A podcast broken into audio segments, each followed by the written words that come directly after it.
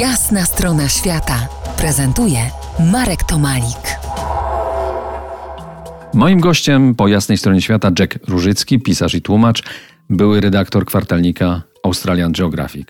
Kapitan drużyny rugby, pirotechnik, kierowca największej ciężarówki świata i w pewnym momencie życia ten wybuchowy flow prowadzi cię do zacnej pracy dziennikarza, do stanowiska redaktora bardzo poczytnego i prestiżowego kwartalnika Australian Geographic.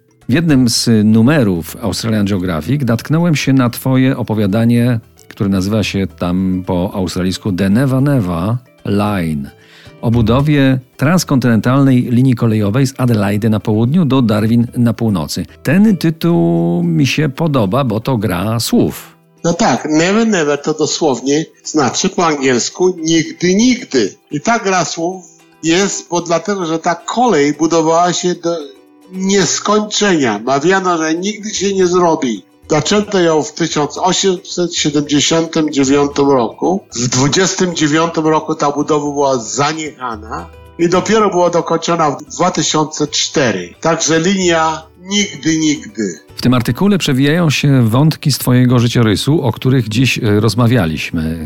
Tak, właściwie to było opisem takim inżynierskim o technice konstrukcji i trochę o ludziach, trochę koloru i o krajobrazie, ale też tam jest coś o dreamingu. Ty wiesz, co to jest ten dreaming? Tak, tak. To jest, aborygen, to jest ten aborygeński tak zwany sen Jawa. To jest ich religią, no i tego nie można uniknąć w Never Neverlandzie. Nawet taki amerykańsko-australijski konglomerat konstrukcyjny, który robił tą linię, musiał się liczyć z takim dreamingiem bo ci planiści musieli wziąć pod uwagę zasady dreamingu. Dlaczego? Bo krajobraz buszu wydaje się niby pusty, tylko krzaki, drzewka buszu dla nas, kangur tu i tam, strumyk i tak dalej, ale to jest złudzenie dla niewtajemniczonych, wiesz? Z aborygeńskiego punktu widzenia taki krajobraz ma pełno punktów odniesienia. Można to potraktować symbolicznie, ale i dosłownie, ponieważ starożytne drzewa i skały są punktami orientacyjnymi.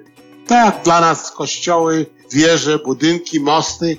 Zniszczenie ważnych dla aborygenów fragmentów krajobrazów w toku budowy takiej linii kolejowej byłoby naprawdę ciosem, jakim było dla warszawiaków prawie totalnie zniszczenie Warszawy w 1944 roku podczas powstania. Właśnie to, ten warszawski dreaming. Jeśli jesteś aborygenem zorientowany w tradycji, widzisz nie tylko skały i drzewa, ale ich znaczenie duchowe, wiesz? I patrząc na taki krajobraz, czyta, czyta się tą mitową historię. I dlatego konstruktorzy musieli być ostrożni i konsultować się ze starszymi, byli opiekunami tej tradycji i zmieniać trasę toru, jak było potrzeba. Piękna historia. Przypomnę, że gościem po jasnej stronie świata był Jack Różycki, pisarz, dziennikarz i tłumacz, przez 8 lat redaktor Australian Geographic. Thanks, mate. Thanks, mate.